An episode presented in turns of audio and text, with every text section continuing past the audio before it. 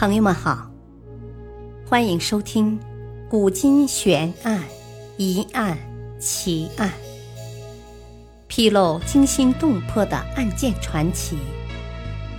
作者：李晓东，播讲：汉月。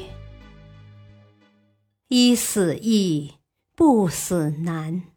李陵投降匈奴的内情。在中国漫漫历史长河中，忠臣无数，奸逆亦不少。毋庸置疑，前者自然受千古敬仰，后者亦会遭万世唾弃。然而，在中间分明的帝制时代，却有一个人虽然便捷，却被世人深深同情。这个人就是李陵。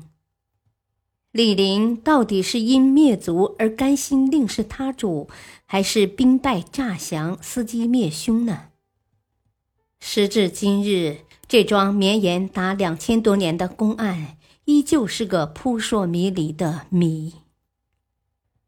汉武帝天汉二年（公元前九九年的秋天），二师将军李广利受命率领三万铁骑从酒泉出发。征伐匈奴，此时的李陵正担任骑都尉，率领五千人将士在酒泉、张掖一带练习射箭之术，防备匈奴偷袭。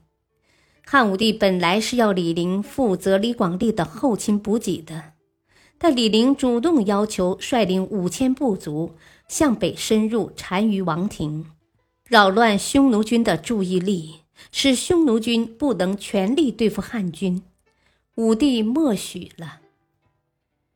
一个月后，李军与匈奴八万铁骑在郡基山相遇，李陵驻军于两山之间，大有一夫当关，万夫莫开之势，连战连捷，十天内共斩杀匈奴骑兵一万余人。原本按照事先的部署，是他且战且退，诱敌深入汉匈边界，到时前有李广利的援军包围匈奴军，后有陆伯德负责率军接应，这样能灭匈奴主力于吹灰之间。但是由于李广利妒忌李陵的军事才能，援军迟迟不到。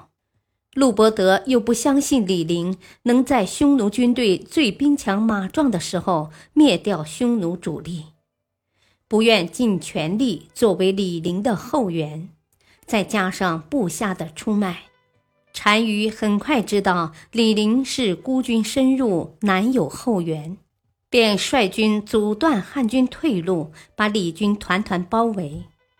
被围攻的近十天的时间里，李陵率军与匈奴大战数十回合，最终因弹尽粮绝，援兵未至，兵败投降，成了史书上所说的叛徒。但对于李陵的投降，历史上有两种观点争议不休。一种观点是在李陵弹尽粮绝、走投无路的时候。他只是被匈奴俘虏，并未投降。此时，汉朝听到消息后，便派公孙敖带领军队设法抢回李陵。但公孙敖到了匈奴后，无功而返。可是，公孙敖由于害怕没能完成皇上的重托而被责罚，便对皇上说：“听说李陵在帮匈奴训练精兵，要攻打汉朝。”汉武帝听到这个消息后，龙颜大怒，马上下令将李陵全家斩首示众。此时，身为俘虏的李陵听到父母妻儿都被斩首的消息，绝望地同意了匈奴单于的招降。另一种观点是，李陵在一开始兵败的时候就向匈奴投降了，但李陵是诈降的。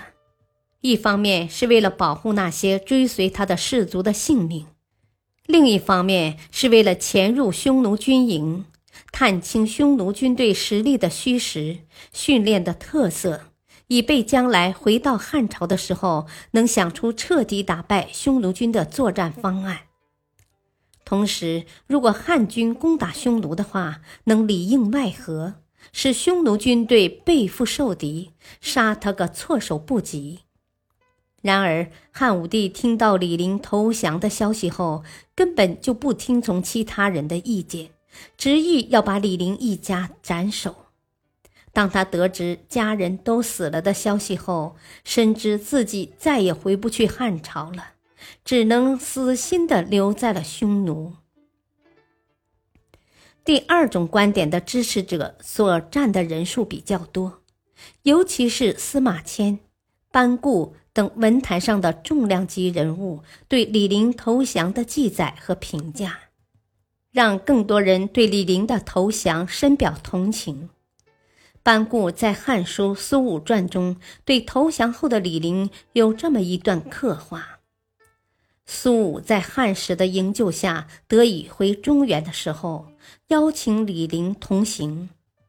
此时，李陵推心置腹地告诉苏武说。他投降的目的原本是想找机会劫持单于，为朝廷效劳，却不料汉皇不了解他的心智，杀了他的老母和妻儿，绝了他的归路，令他死后亦无脸面再面对列祖列宗。就算今生有幸得以回朝，也只是平添自己的耻辱罢了。情愿与苏武永别，也不愿再回到故土。事实上，李陵的投降是被多种因素所迫使，他不得不降。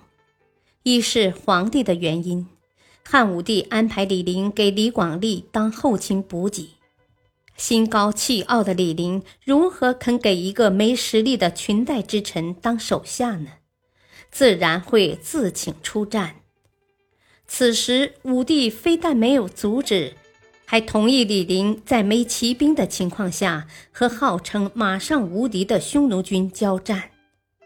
在李陵兵败后，武帝一心希望李陵能自杀，然而一听到他投降，便在没有丝毫调查清楚的情况下，灭了李家一族，绝了李陵的后路。李陵如何能不降？二是大臣的原因。武帝后期的朝廷已经渐入奢靡的末路，外戚当权，把持朝政。李广利能因妒忌令援军迟迟不至，陆伯德能因不信而不出兵救援，但二者都没受到惩罚，反而害得李陵受到公孙敖的诬陷而被灭族。殊不知，当时公孙敖所报的替匈奴训练士兵的人是李旭，是一位早年投降匈奴的汉都尉，而不是李陵。三是李陵自身的因素，李陵是飞将军李广的孙子。李广曾因支持梁王而极不受武帝待见。使得李陵出战前就背负着一种皇帝无法原谅的原罪，再加上当时匈奴将领用已降的汉军士卒的性命要挟李陵，若他不降，便立刻将所有幸存者都杀掉。他由于放不下追随他兄弟的性命，便无法践行“无不死，非壮士也”的诺言。便没能战死沙场，以完名节。然而他又不甘心就这么投降匈奴，自己的良心一直备受煎熬。一死易，不死难。无论是诈降还是真降，李陵早已备受良心的折磨。尽管他的投降行为千百年来一直被人痛恨。但只因他是身降心不降，这是后人对他常怀同情之心，对他投降的内情也一直是争论不休。历史化外因，不成功便成仁的儒家伦理道德观念早已成为社会的道德规范，忠心不二。宁死不屈，才是垂范千古的英雄。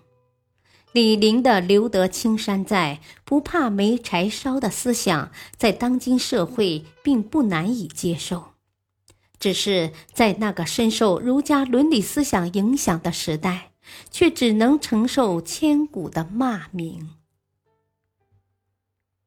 感谢您的收听，下期再会。